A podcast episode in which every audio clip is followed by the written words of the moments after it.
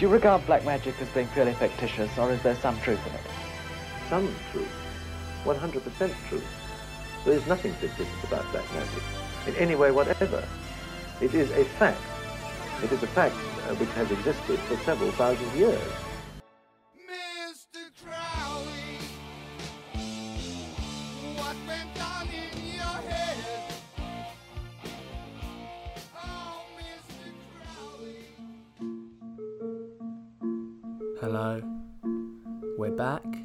Rebranded. So welcome to Meaning Studies.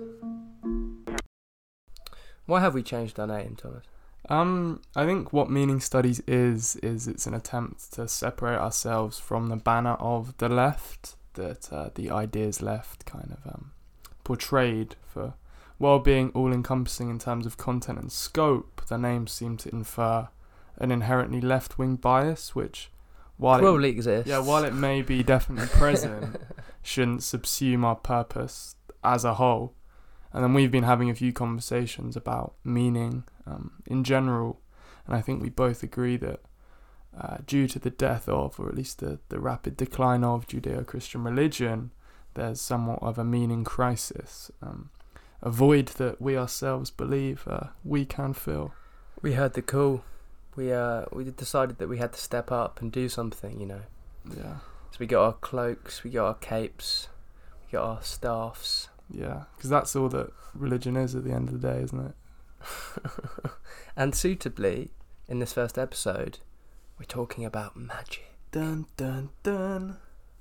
Yeah, not quite the type of magic that you might have heard of. Not the charlatan magic. yeah, we'll be keeping the Harry Potter references to a minimum. The type of magic that we're talking about is actually spelt M A G I C K. Whoa. Or even Um, if you're being especially edgy, you can just spell it M A G I K. We don't like that. I actually had to think about the spelling there. And yeah, so do you have a definition for this type of magic? I don't On have a definition. Um, but luckily, uh, Alan Moore does. Oh, But I who feel is like Alan Moore, by the way? Uh, I don't know. He's just an abstract name. He's just a great guy. It's just a floating name. But I think um, you've got to be wary when we're defining this that the definition um, it will be defined by essentially each practitioner of it separately yeah. because it's the stress on individual meaning. But Alan Moore framed it beautifully um, because he said that I believe that magic is art, and that art, whether it be writing, music, sculpture, or any other form, is literally magic.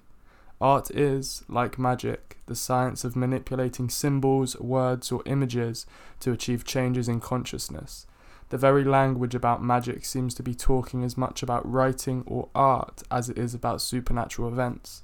A grimoire, for example, the book of spells, is simply a fancy way of saying grammar. Indeed, to cast a spell is simply to spell, to manipulate words, to change people's consciousness. And I think the um, the etymology of magic comes from the root word which means to be able, and it shares that root with machine and mechanic. So in this instance, it's to be able to transmute and change the world in accordance with your um, realized consciousness. Yeah, and the man who uh, sort of repopularized magic, sort of, I've clenched my the table infamously, there. um, in the in the twentieth twentieth century, uh, was a man called Aleister Crowley, and he was uh, he decided to respell it, but to change the spelling slightly um, to reflect the archaic M A G I C K, which had previously um, been used, and he uh, defined magic so similarly, not as sort of clearly or in an all encompassing way, but he defined it as uh, the science and art of causing change to occur in conformity with will. And so, um, bearing in mind these two definitions, it's kind of reflecting how the magic that we're talking about isn't the magic that you would have known or the preconceptions you have. Yeah, I mean Crowley's mission was essentially to kind of um he came up with this new dispensation for mankind to proclaim the liberty of the individual um, through the will, uh, independent of any kind of um, archaic Christian moral code, because he was essentially just rebelling against his dad his entire life. Yeah, he was referred to as the wickedest man in the world by the uh, British press, and his mother uh, actually referred to him as the Beast. Well, no, Which he loved, No, he referred he to, he referred to himself. Yeah, he used to refer to himself as the Beast Six Six Six. But it, Uh, was, it was his mother He's a first. huge Iron Maiden fan. Yeah, and you might recognise him from uh, the introductory song, and he also actually appears on Sergeant Pepper, the uh, the cover. Really? He does. His face pops up amongst many. So in this episode, we're going to be making a case for this type of magic, and why? Well, we should all be practicing it.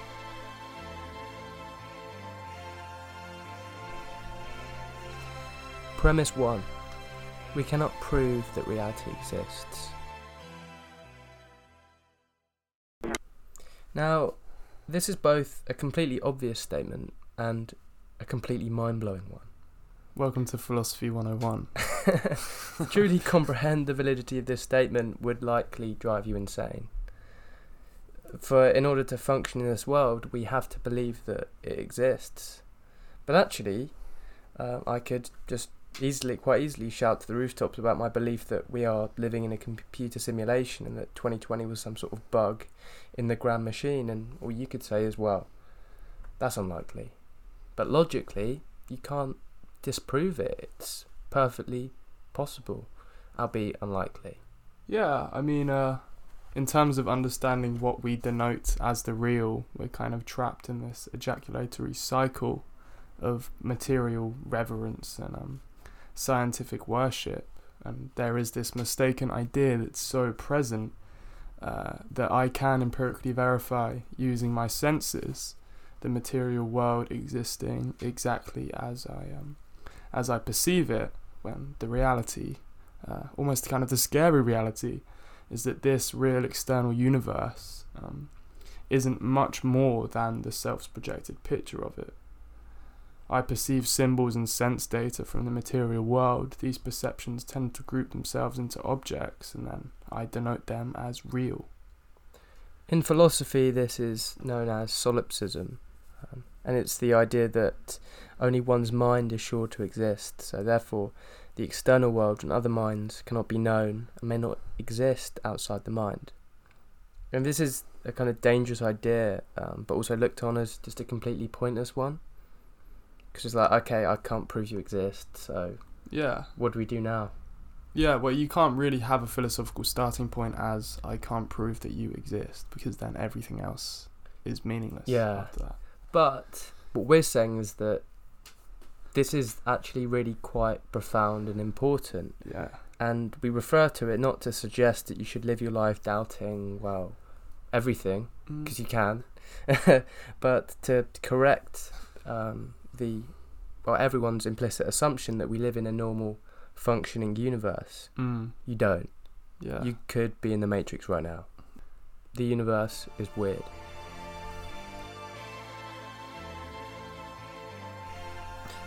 Premise 2 Reality can be distorted.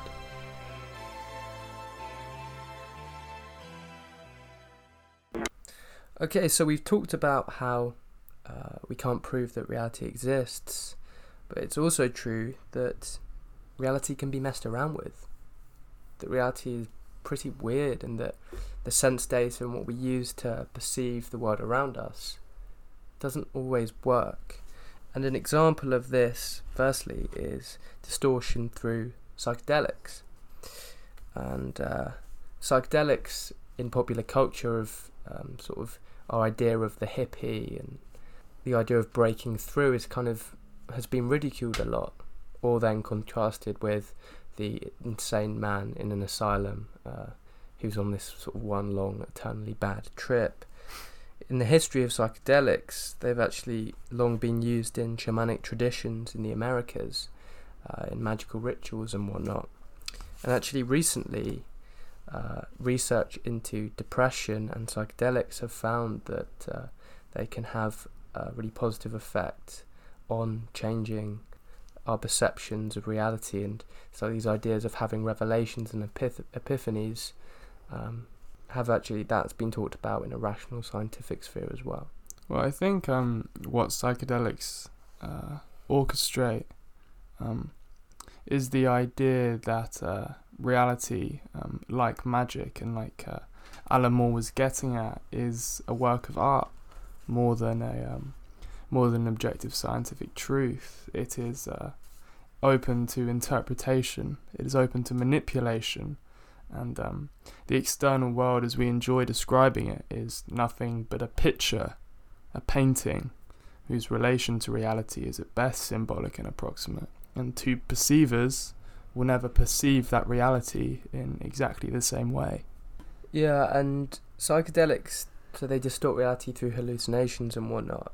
Um, but it must be noted they are a different distortion of reality um, in terms of how convincing it is uh, to um, mental illnesses like uh, psychosis and anxiety, in that the subject almost always can differentiate between the trip and everyday reality, likely because of the awareness of them ingesting something before the trip. Mm. The Calm Clinic on Anxiety said that anxiety disorders all produce their own distorted reality, that it changes the way your mind processes information so that you experience the symptoms of fear when there is no fear around. And as someone who has uh, suffered themselves from anxiety, I, I know for a fact that the visions and images and ideas and feelings that you get, uh, well, it feels so real. I mean, it's not that it feels so real, it is real. It's like Carl Jung said your psychic world is essentially your material world. Yeah, and this is the idea that it is a distorted reality that you're living in. Um, and psychosis is, I suppose, an even more scary example. Um, as during a period of psychosis, a person's thoughts and perceptions are disturbed, and the individual may have difficulty understanding what is real and what is not. Yeah, well, I went through a I went through a stage of uh, having hallucinations, um, really, really, really vivid and uh, terrifying hallucinations while I was working because I was working night shifts, um, and I wasn't getting enough sleep, and they these hallucinations would follow me uh, into the daytime. I almost kind of uh, I almost don't like the idea that they are a distorted reality, in the sense that they are real. They are very much part of the fabric of my reality. So I think I'd yeah I'm I'm not sure I like the idea that they are separate from reality, because ultimately they subsume it. Oh no, I'm not arguing that they are. Um, I'm just using the uh, de- the description by um, the Calm Clinic on anxiety, and I think Um, it's interesting. The angry um, email is going to be sent to the Calm Clinic. and it's interesting how um, in scientific sort of or psychological or supposedly rational uh, circles they allude to these ideas. Um, They allude to, um, for example, mentioning distorted reality, or um, I was reading the head of the psychedelic psychedelic research center at the Imperial College London. He was talking about revelations and epiphanies. Mm. Um, but it's this idea that you're talking about it in this sort of rational sense, and it's not at all um, mentioning the idea that we can't prove that reality exists and how weird reality actually is.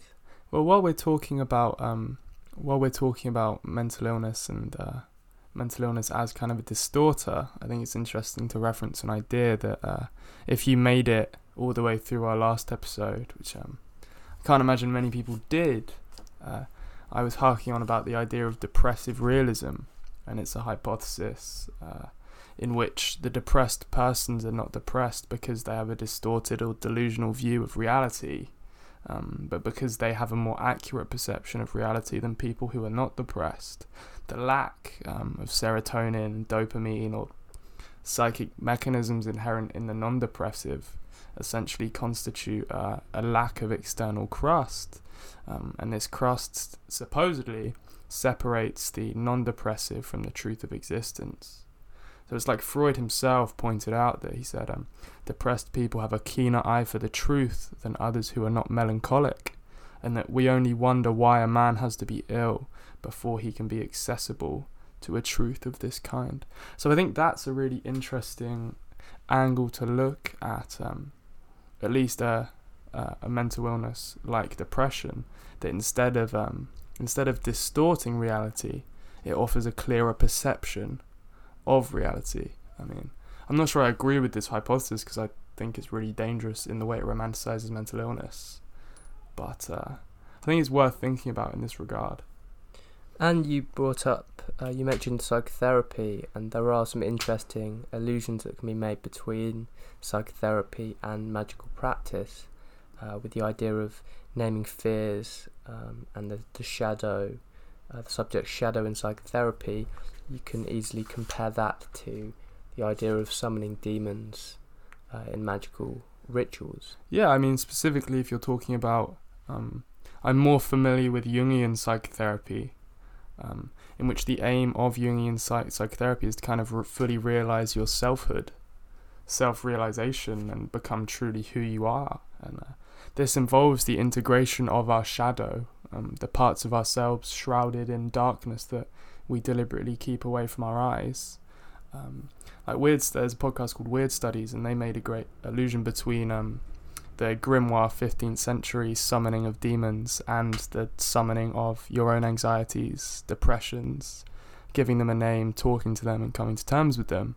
And when you actually think about it in the light of day, there's not a huge difference between between the the, the practices.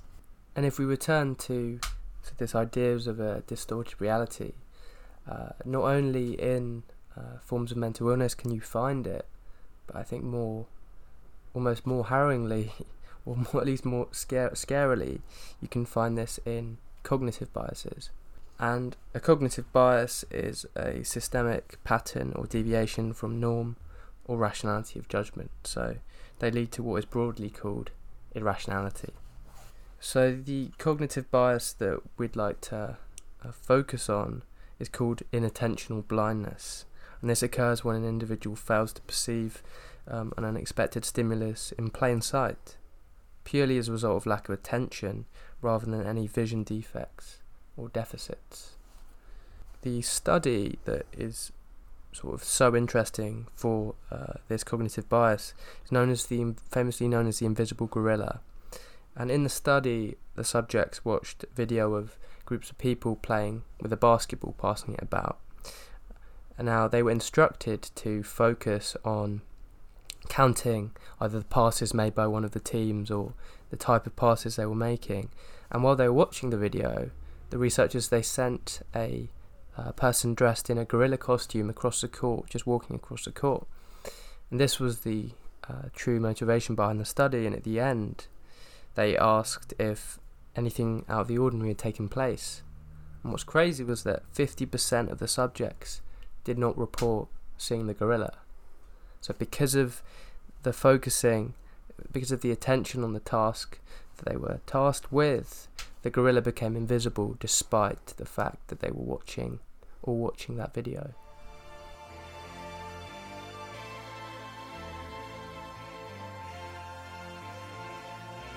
The argument.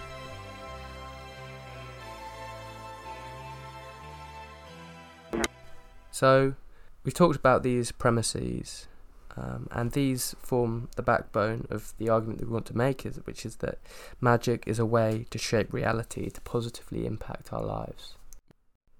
And uh, I think this is where we can clarify, um, or at least further clarify, the common misconception, um, at least in regard to our own personal understanding, whereby magic is so far away from this Harry Potter esque stereotype. Um, what we want to stress is that its fundamentals are about transforming the self, mastering the self, and then using such mastery to enact physical change within the world as it exists to us. And it's this idea of reframing uh, perception and looking at it with the idea that we each exist in our own universe. So rather than just functioning in this in this one place that uh, we all perceive in the same way, actually we are like the gods of our own universe, uh, in the sense that, that we control how uh, we react to things, and we control how we perceive people and the meanings that we create. Admittedly, um, for the vast majority of people, this is kind of outside of their control, and you can actually reframe it like most people are slaves to the, the sort of, I guess, the unconscious gods in their universe. But with this idea in mind, magic is about being able to master your universe and control how you feel, control your thoughts, and control your perceptions. Yeah, like Crowley himself said that um, the goal of magic is to become aware of the divine aspect in man. Um, in fact, to Crowley, there is no God but man. We are to become our own gods and become the grand architects of um, and create our own universes. I mean, he believed, and I think I agree with him, that the unconsciousness contained um, the very essence of each human being, which he referred to as the true will. And by discovering um, this essence, one would find the answers to man's basic existential questions who am I? And uh, more importantly, what is the purpose of life? And this brings back um, to meaning studies uh, and part of the reason for our rebrand because these two questions are so important and we're lacking um, we're solely or we're fundamentally um, lacking answers in regard to them. Also, because you could, if you politically frame this idea, it could be seen as incredibly right wing. so, uh, Aleister Crowley, he's got a, um, a great quote that every man and woman is a star. That is to say, every human being is intrinsically an independent individual with his own proper character and proper motion. But what we're exploring with this podcast is ideas that we, we really feel are just beyond, they're beyond left and right. I mean, Adorno. Adorno, he wrote an essay criticizing occultism for um, it returns man to the barbaric, and the barbaric man is more prone to fascism than any other form of man.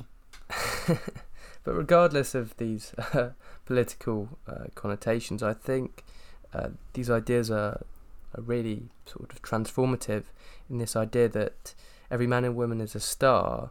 Um, he's saying that we are basically outside nature and able to transform it and manipulate it uh, in accordance with our will. Um, and it's this idea that magic can't be externally tested because reality can't be externally tested. So I can't turn this microphone into a frog for you, but I can turn it into one for me, feasibly, through Mm. imagination or hallucination, because reality doesn't exist in the way that we typically perceive it.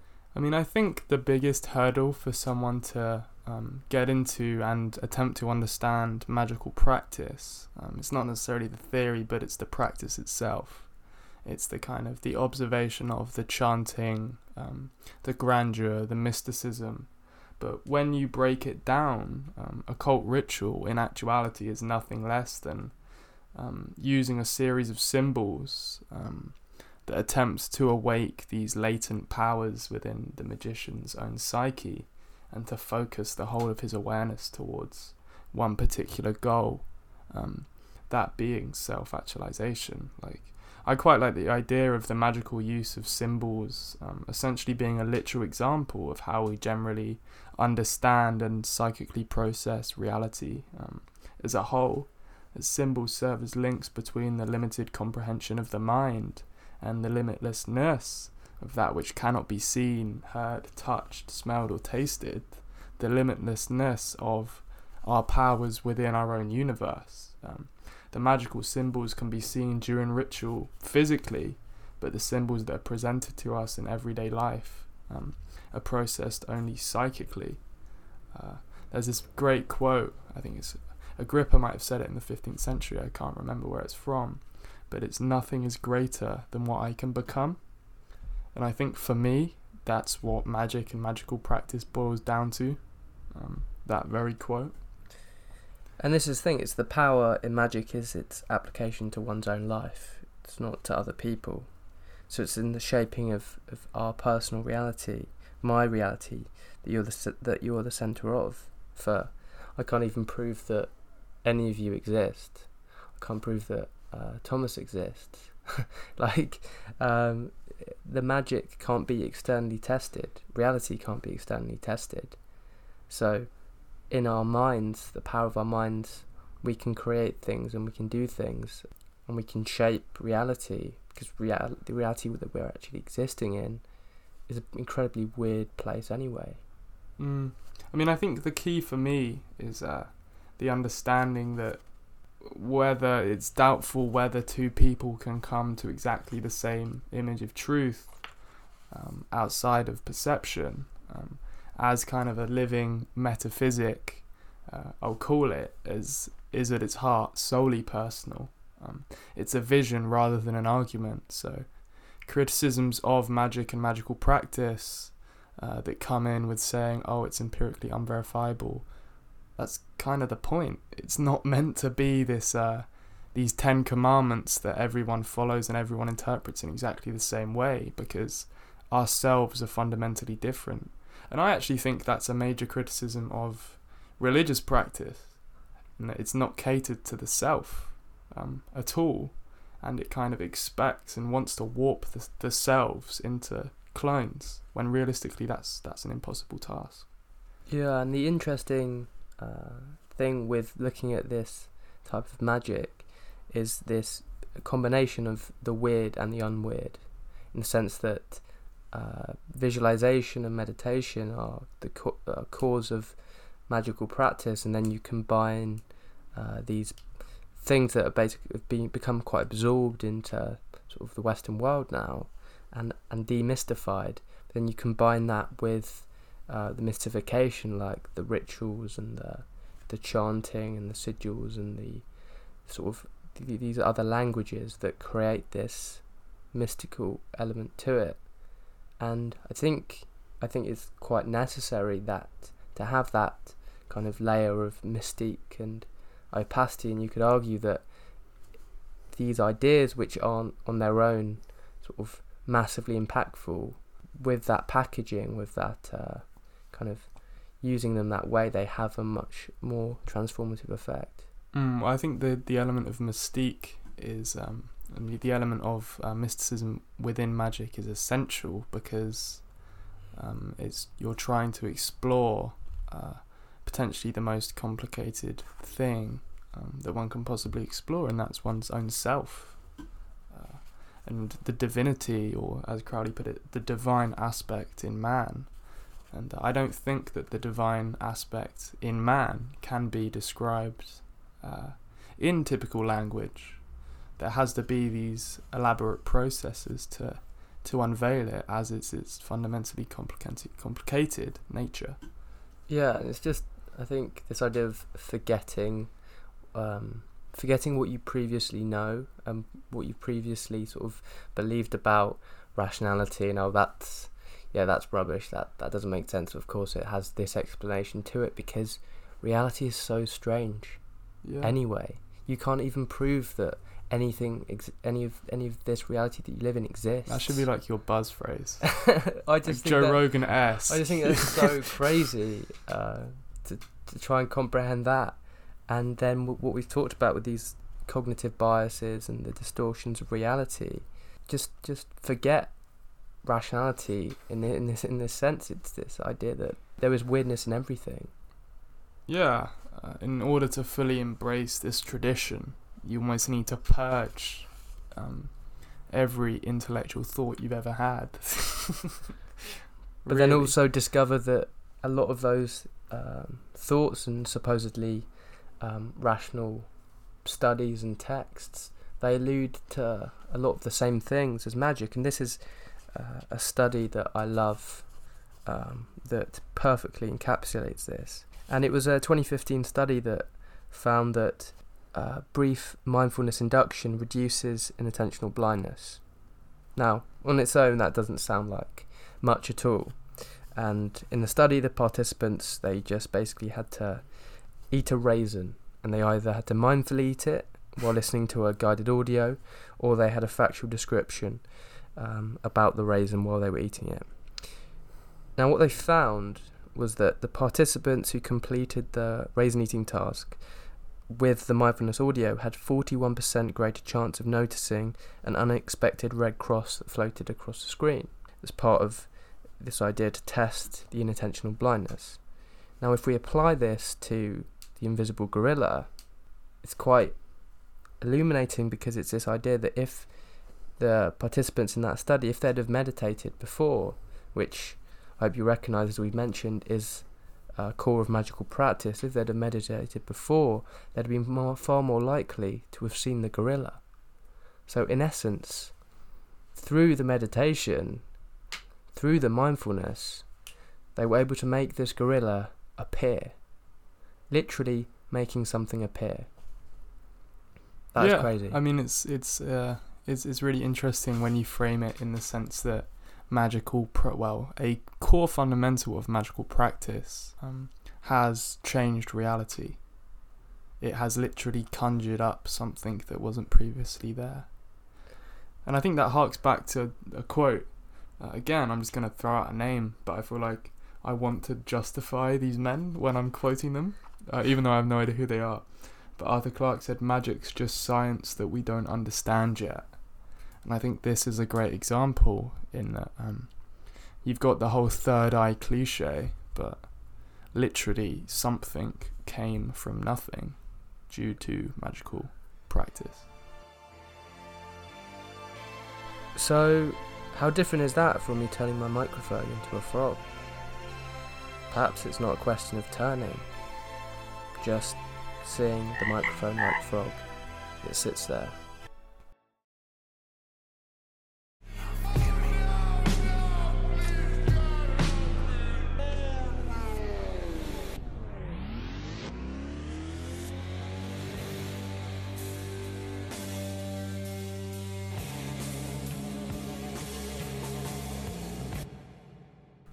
We'll see you in two weeks.